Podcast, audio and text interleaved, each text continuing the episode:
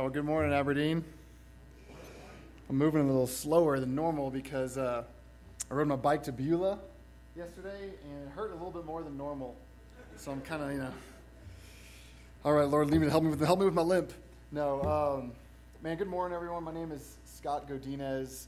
Uh, my family and I moved to Pueblo a few months ago to plant a church. We're starting a church on Lake Avenue, and I've had the great pleasure of knowing Pastor Greg for quite a while, and so it's an honor to get to be here preaching and to be invited back two weeks in a row. You must be desperate. No, I'm just kidding. Uh, no, I'm so happy. I love it. I love it. My family, we always feel super loved here, so thank you for giving us such a, a warm welcome here. Um, if you weren't here last week, I was started on part one of a message that kind of focuses around Jesus and this, this prayer he had on the night of the Last Supper, the night before he would be arrested and taken up through the whole passion, through the crucifixion, everything.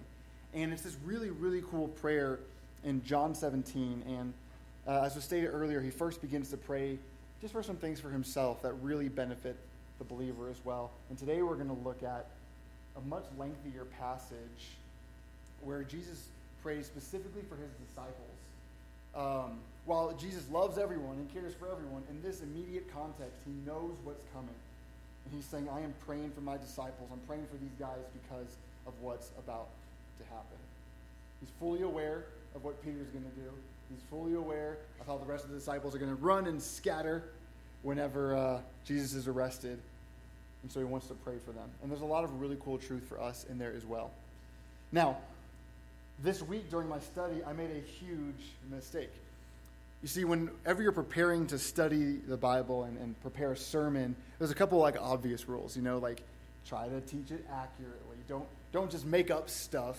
But there's another one that if you're if you preach often, then you you might be familiar with this mistake, and it's to listen to your favorite pastor preach on that same message before you do. Now, let me tell you why this is problematic for me. Uh, one of my favorite pastors is the late Adrian Rogers. And this guy is incredible. I, I, I respect him. I admire him. Um, if he was like a quarterback on the football field, I'm like the guy selling popcorn in the stands. Like his skill is just, he's, he's wise. He's very, God is definitely on him. Every time I listen to a message of his, it always like moves me to tears and teaches me something really cool. And I was like, I'll just listen to what he has to say about this. It's not, I've been studying it. I just, it's not going to get me. And he totally had me crying. But I was like, gosh, dang it, this guy. I was like, man, God is so good, and I love having uh, someone just teach the word like that. And so I honestly thought, I was like, man, I should just come up here and, like, just play a tape or something. Everyone listen to this guy's sermon. Um, but what, what God reminded me of was that this particular passage, and really so much of Scripture, is such an infinite reservoir of truth and application that we can never truly exhaust. And this morning, one of my goals is to bring you such joy and encourage you that you'll want to go back to this passage over and over, because we're going to be just taking like a small peek over the edge of this canyon of knowledge and biblical truth this morning. We could, I, I almost wish I could do a, you know, once one verse a week kind of thing. There's so much in it, and so forgive me if I skip over your favorite part in this passage. Um, we're going to look at some cool stuff. Um. So we're going to begin by reading our passage this morning. So like I said, we'll be in John seventeen. And this time we're starting in verse six. So John seventeen, verse six. If you haven't read this in a while, you've never read it before, it kind of like, it's just not the way we speak now. So I'm going to read it a little bit slower to help us really have time to focus on what Jesus is saying. There's a little bit of some challenging language in here. So John seventeen, verse six. Jesus prays, I have manifested your name to the people whom you gave me out of the world. Yours they were, and you gave them to me. And they have kept your word. Now they know that everything that you have given me is from you. For I have given them the words that you have given me. Words you've given me is from you. And they have received them and have come to know in truth that I came from you. And they have believed that you sent me. I am praying for them. I am not praying for the world, but for those whom you have given me, for they are yours.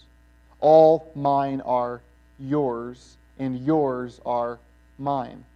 And I am glorified in them. And I am no longer in the world, but they are in the world. And I am coming to you, Holy Father. Keep them in your name, which you have given me, that they may be one, even as we are one. While I was with them, I kept them in your name, which you have given me. I have guarded them, and not one of them has been lost, except the son of destruction, that the scripture might be fulfilled.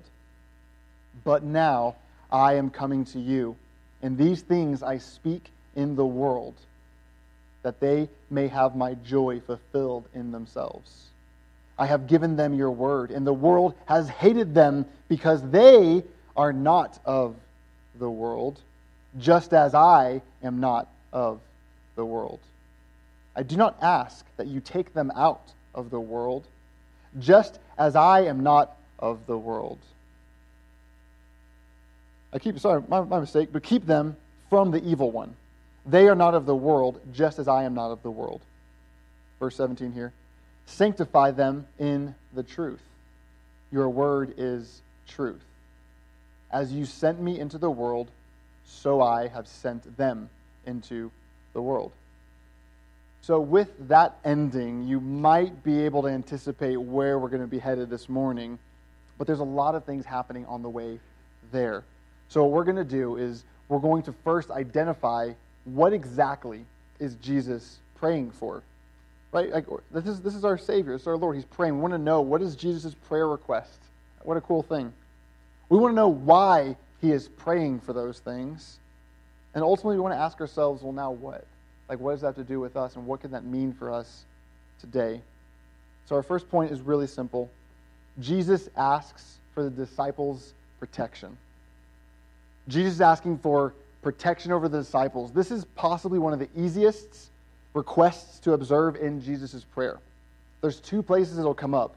First, you'll see in verse eleven when Jesus prays, Holy Father, keep them in your name, which you have given me, that they may be one, even as we are one. While I was with them, I kept them in your name, which you have given me. I have guarded them. Again in verse fifteen, he says, I do not ask that you take them out of the world, but that you keep them from the evil one. So we have two instances in Jesus' prayer that show us Jesus' prayer for protection of his disciples. However, it's important for us to understand that Jesus uses this word keep and not necessarily just protect. It has this, um, it's probably better translated as like um, to sustain an allegiance. So it's keep them, hold them, keep them continuing in the path that they're in. There is this sense of protection and kind of like an overwatch, like watching over them, but it really has this kind of sense of keeping the disciples in allegiance with God. Keep them. In its most basic form, Jesus is praying that God helps his disciples to be able to live the life of a believer, to be sustained by God's power. We see this happening through the work of the Holy Spirit. Jesus right, or says in John sixteen, nevertheless, I tell you the truth, it is to your advantage that I go away. For if I do not go away, the Helper will not come to you. But if I go, I will send him to you. So we know that the Holy Spirit is God's power enabling us to fulfill the life of the believer. We can't, earlier it was said this morning, I love it, it's such a good reminder, nothing can happen apart from the work of the Holy Spirit. If anything makes sense to you at all this morning, it's not because of my charisma or any time I spent studying. It's because the power of God's Spirit is making it enlightening for you. We praise God for this.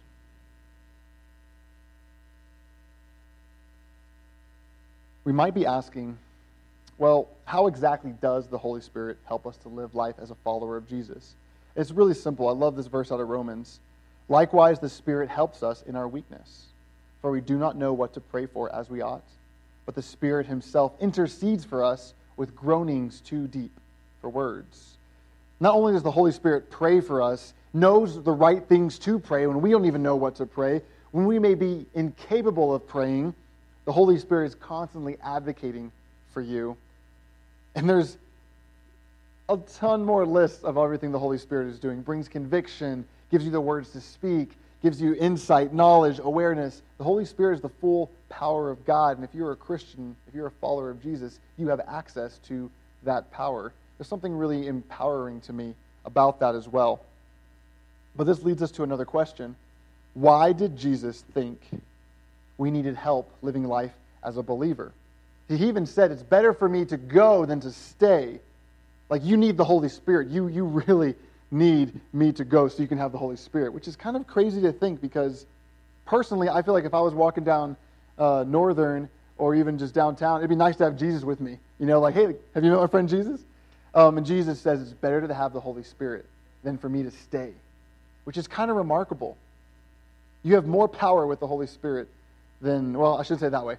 It's more advantageous to you to have the Holy Spirit than to simply just have Jesus walk in there with you. And there's a bunch of reasons for that, but I want to keep going. Here's the thing we need to know. Jesus understood that we would need protection from at least two key things. And here's a, a point for us to see this morning. Obedience to God will agitate the world. Obedience to God is going to agitate the world. This is challenging for at least two reasons. You see, one, we live in an environment, a society, that can sometimes be hostile to our beliefs. On the good side, they're usually just apathetic. They don't care. Um, but on the other side, they can actually be openly hostile. We're seeing this now more and more as big decisions get made in the government and people get upset about things. The second reason this can be so challenging is that we have to be honest with ourselves. We each carry some amount of worldliness within our own hearts. If that were not true, then James would never have needed to warn us. In James four, he, he says, "Whoever therefore wants to be a friend of the world makes himself an enemy of God." If you are a friend of the world, you're enemies with God. This is a bold statement. This is one of those things that's okay to be like, what? The world and its sin is passing away, but the man who does the will of God endures forever. These are opposing things. Jesus is light and came into darkness. This isn't me trying to say the world is horrible. It's me trying to say Jesus is making a clear line. You cannot be friends with the world and friends with God.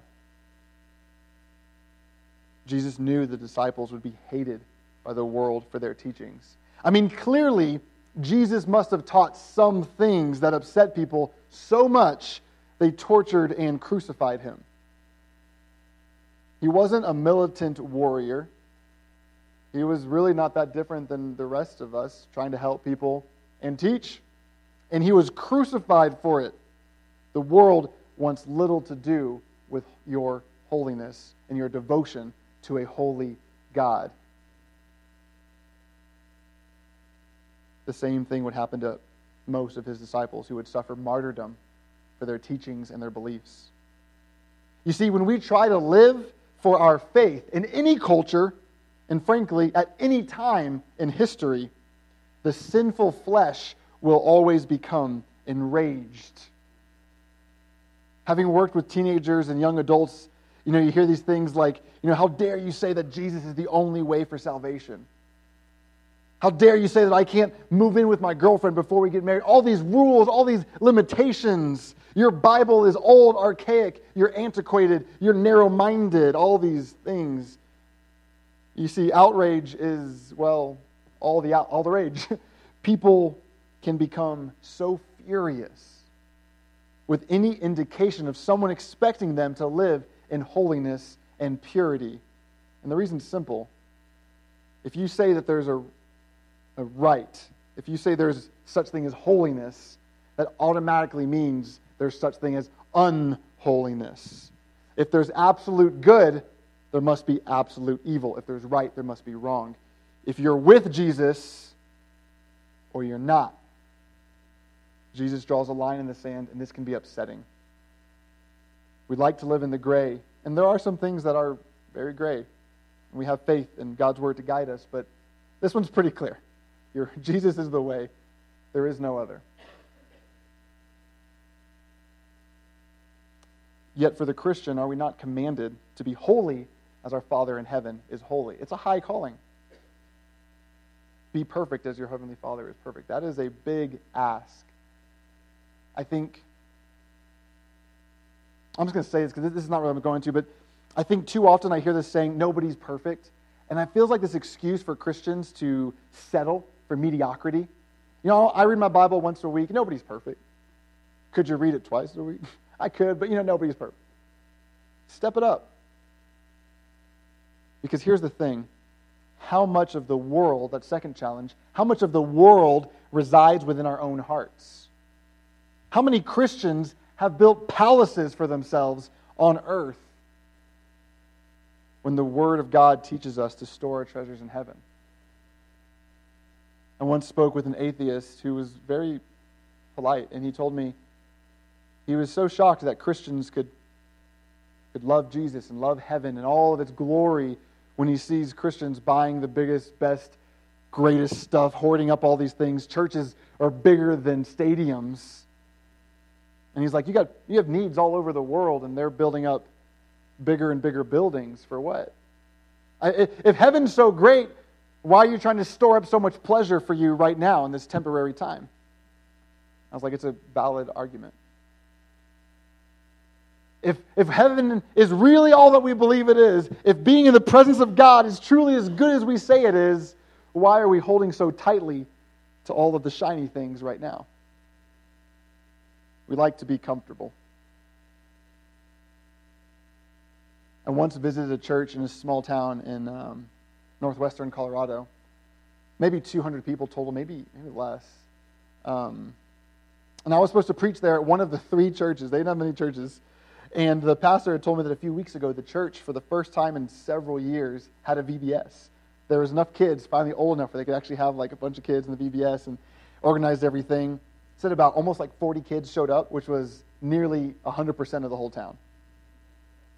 It was great. Well, apparently it was a huge hit. It went off so well. All the kids loved it. They came back every single day. And uh, the bad news is within two weeks, not a single kid came back to that church. What happened was that no one at this church, of about fifteen people, uh, no one at this church wanted kids there. This aging congregation felt that so many kids would ruin their church. Kids are messy. They're chaotic. You just look over at what my kids are doing. In fact, to make space for a kids ministry in this small church when they had V B S, it would require reducing the amount of the square footage that was currently taken up by their food pantry that was so neatly organized and ran. It was the pride of this church. They had all these little, I saw it was beautiful. They had all these rows of cans and stuff. I don't know how much it was needed, but it was their most important thing. Friends, church, this place was never intended to be our paradise or like a holy vacation away from the discomfort of the world. If anything, this room, this building, this body of believers should function as a hospital for sinners. It's going to be messy. There might be some blood. It's definitely going to be some tears. How would Aberdeen respond to having to replace all the carpet because water's splashing out too much from all the baptisms happening here? That's a good investment. How would Aberdeen respond to giving up some of the comforts and the organization and the quiet on a Sunday morning to make children and babies feel even more welcomed in service? What traditions or unspoken rules might be getting in the way of seeing our maximum potential for kingdom impact realized? What can we lay down at the feet of Jesus and say, "You are greater"?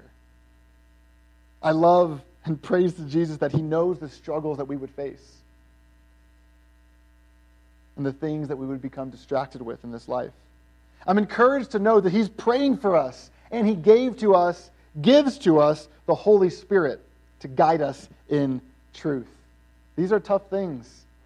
I, I'm only thirty-two, but I'm starting to see like the, I like having things my way. Um, we had a couple younger people now. So now when Spotify came out, I was a little upset with Spotify because I grew up getting to buy my C Ds, and all of a sudden now I got to pay a subscription for my music. And I was like, what's going on with this? I'm not paying for a subscription. I want to go buy my C D, so it's mine. Man, the world just keeps changing as you get older, and they don't seem to care your, my opinion very much. The challenge doesn't end here. You see, Jesus prayed that his disciples would not be taken out of the world, but instead would be kept from the evil one. Here's another point for us this morning. Christians serve the hard places. When Jesus says, and I am no longer in the world, but they are in the world, he's establishing a pretty simple concept regarding his disciples. Christians are going to stay in the world. They're going to serve in hard places. Why didn't Jesus just take all the disciples up to heaven with him? Because he had a special purpose in mind. You see, they are in the world, and they would need to take Jesus' words to every end of the earth. Now, although this sounds straightforward, I think we tend to excuse ourselves from this kind of sacrifice. We become comfortable and we ignore the calling to go to hard places. And this doesn't just apply to uh, geographic locations. A hard place can be a difficult conversation that needs to be had. A hard place can be a change that needs to be made. A hard place is anything that forces us to confront the sin of this world and choose obedience to Jesus rather than whatever feels best. This is already difficult enough on our own. Trust me, I know. But we're reminded in Jesus' prayer that there is also an enemy, the evil one, an adversary seeking to lie, cheat, and destroy you and everything you love. He intends to deceive us. He tells you, don't change. Do whatever feels good. Whatever you can do to get your attention off of God and onto yourself. It's a great trick. But I don't see the need to spend too much time giving the devil much of my attention. And I don't mean any disrespect, but I hear people sometimes spend more time praying against Satan than they do praying for the unsaved. We spend more energy worrying about spiritual warfare than we do spiritual righteousness. And let me show you why we don't have to live this way as Christians. First, we know that Jesus has already conquered Satan.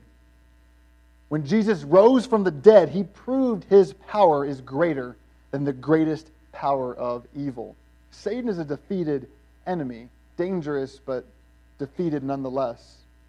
And second, right here we see the Son of God praying on our behalf.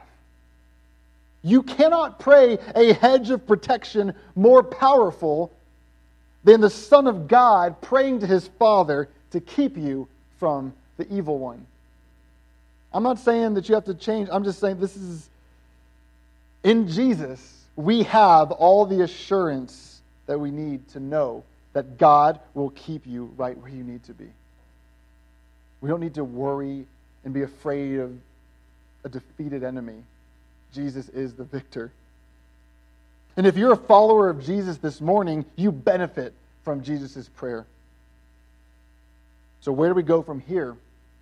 We've seen Jesus ask for God to keep us in his name, in relationship and allegiance to him. We understand the role of the Holy Spirit as a helper and a guide in our lives. We know the dangers and assurances of our calling to hard places. The next part in Jesus' prayer builds off everything that has come before. Our last point this morning, Jesus asks for the disciples' consecration. With prayer for the protection and provision of his disciples, Jesus moves to praying specifically for their sanctification.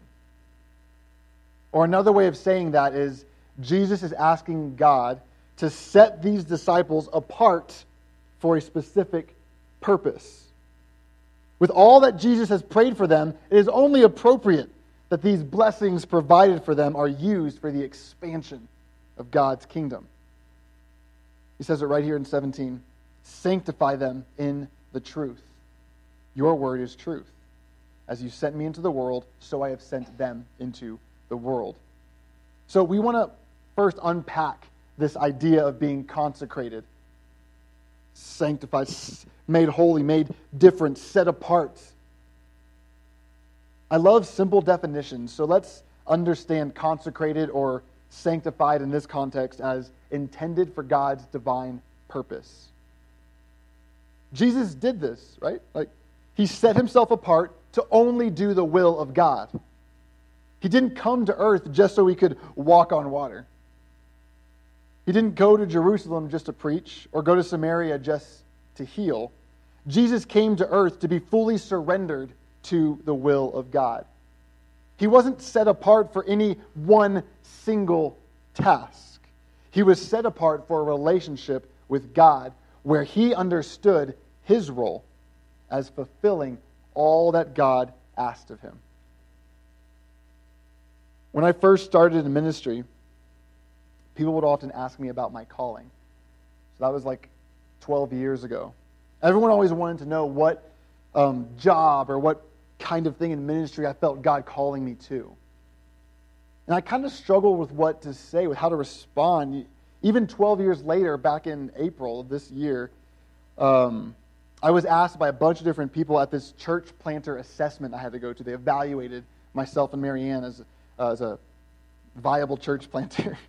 And um, they wanted to know about my calling. And it just seemed like my answer never fit. My answer never seemed to be what people were looking for. Someone would say, hey, Scott, do you feel called to be a youth pastor? And I served as a youth pastor for almost six years. Um, and I'd say, well, no, not, not, not really. Do you feel called to be a church planter? And I was like, not exactly. Stay with me, stay with me. um, you see, I didn't grow up in the church, and so I didn't really have any examples of to follow other than my time in prayer with God and my study of his word. So I, I understood my relationship with God as one of control, trust, and love. Basically, I loved God so much that I trusted God to control my life. I wanted him to be fully in charge, and my opinion on the matter no longer counted for anything. That has, is what surrender has meant for me. So you want to know what I say to people when they ask me about my calling? I've always said, I feel like God has called me to a life of ministry in his church, and I've surrendered to do his will wherever and in whatever shape or form that looks like. The way that I got started was my pastor told me, he's like, hey, if you feel like God might be calling you to be a pastor, you need to get some education. So I went to seminary.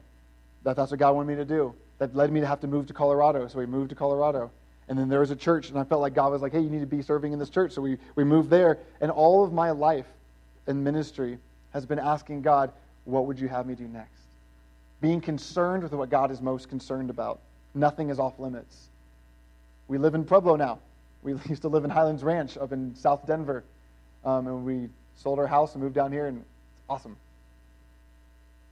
And I'm still trying to practice. Here's a fun, funny thing. Um, when I first became a Christian, I was trying to practice surrendering to God. How do I surrender something I love to God? Like, I love it. Why would I give it up?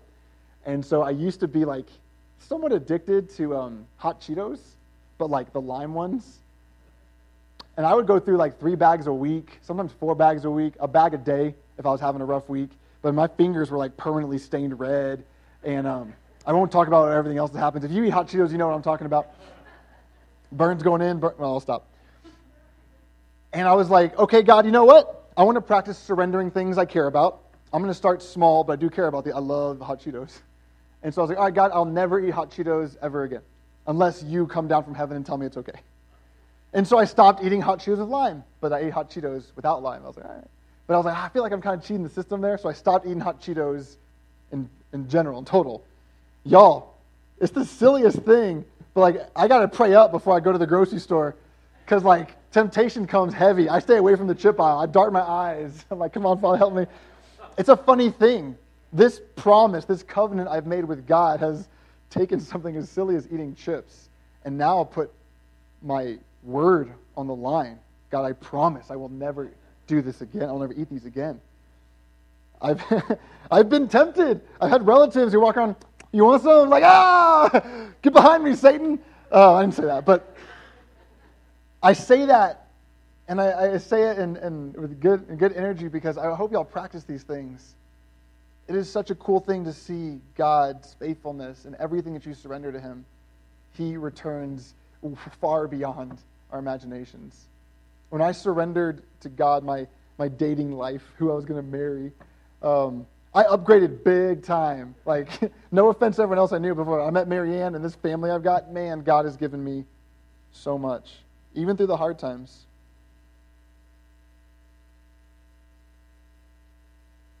Have you consecrated yourself to the will of God? Jesus is praying that you will. He's praying that you will consecrate yourself. Have you decided to make your life a life set apart from the world, though you are still in the world? Will you be surrendered to the will of God? To borrow an analogy from Adrian Rogers, if you go to your toolbox and you grab a tool, what is that tool intended to be committed to? Should the tool be committed to a task, or should that tool be committed to the carpenter? The tool is not to be committed to a task. The tool is to be committed to the carpenter, and the carpenter is committed to the task. We are like tools in the carpenter's hand.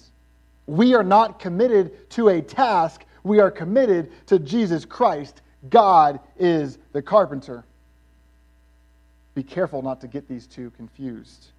A Christian can achieve a lifetime of tasks, but miss the will of God along the way. We are committed to Jesus, not a task. You see, Abraham and Sarah made this mistake when they surrendered themselves to the task. Instead of surrendering to a person, God, they grew impatient, waiting on his promise that they would one day have a child. So they came up with their plan, and they succeeded in having a child through the help of a surrogate mother, Hagar. They brought in another woman. Abraham slept with her, and they had a son.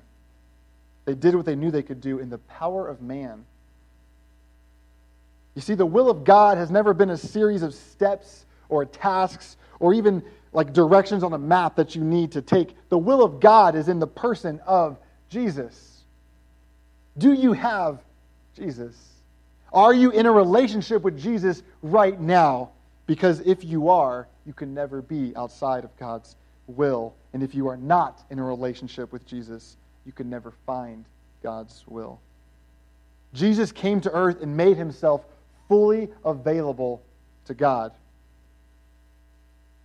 Jesus' words in, in the same Gospel of John, he says, "For I have come down from heaven, not to do my own will, but the will of him who sent me." Again in John four, he says, Jesus said to them, "My food is to do the will of him who sent me," to accomplish his work. Everything Jesus did was to be available to God, to hear from God, to be in constant communication and relationship with God. Just consider the moment of this prayer. It's his last night before he's going to be crucified. He could do anything. He could heal thousands. He could preach a sermon that would just bring millions of people to faith. But his choice is to instead pray, to talk to his Father, to be in constant unity with God. Jesus is praying for you to be consecrated and set apart just like he was. It's right there in the verse. Jesus says, as he's praying, "As you sent me into the world, so I have sent them into the world." You are sent by Jesus to be like Jesus, fully set apart for the will of God. I love this verse from Jeremiah. O house of Israel, declares the Lord, can I not treat you as this potter treats his clay? Just like clay in the potter's hand, so are you in my hand, O house of Israel. We're to be molded, shaped by God. And I can assure you, he'll do a much better shaping us than we'll do shaping ourselves. I've tried. On the flip side, in Isaiah, woe to him who quarrels with his maker. One clay pot among many. Does the clay ask the potter, what are you making? I'd be like, oh, a talking pot! We don't have enough authority to speak back against God and question him. I know some things don't always make sense. There are hard, hard things. And I love that we serve a Jesus, a God, who knows that too. He's experienced that too. And look what he did as well. On the eve of his crucifixion, when Jesus understood the pain and sacrifice he was soon to endure, he prayed these words. It comes out of Matthew twenty-six. Then he said to them, my soul is consumed with sorrow to the point of death. Stay here and keep watch for me, with me. Going a little farther, he fell face down and prayed, my Father, if it is possible, take this cup. Let it pass from me. Another passage in the Bible says that Jesus was almost like crying tears or sweating, sweating blood even. And here's what Jesus says in that same breath, yet not as I will, but as you will. Who has supreme authority in Jesus' life in that moment? It's God. And God knows that. Jesus knows that. So why would he say it? So his church could know that. So we could see this. This is a choice we have to make. Often daily, we are to be sanctified in truth. That's verse nineteen. And good thing back in verse seventeen, we know what that means. To be sanctified in truth, verse seventeen says, Jesus says, your word is truth. We're supposed to be sanctified in God's word. Through our time spent in God's word, we can learn more about how to set our lives apart and become sanctified, consecrated, to be just as available to God, just like Jesus was. People say, man, I wish I had an instruction book for life. But you got a good start with the Bible. It won't tell you how to bake a cake, but it'll get you to heaven. A little bit better. Ask yourself right now, is there anything that you need to hand over to God? Ask God to reveal if there's any authority that you are still wielding, any area of your life that you have not established the dominion of God. Does he have your full attention? Or do you have a few tasks on the side that you're in charge of? Hey, God, you do all that. I trust you for eternity, but woo-wee. No, I'm going to make this mortgage.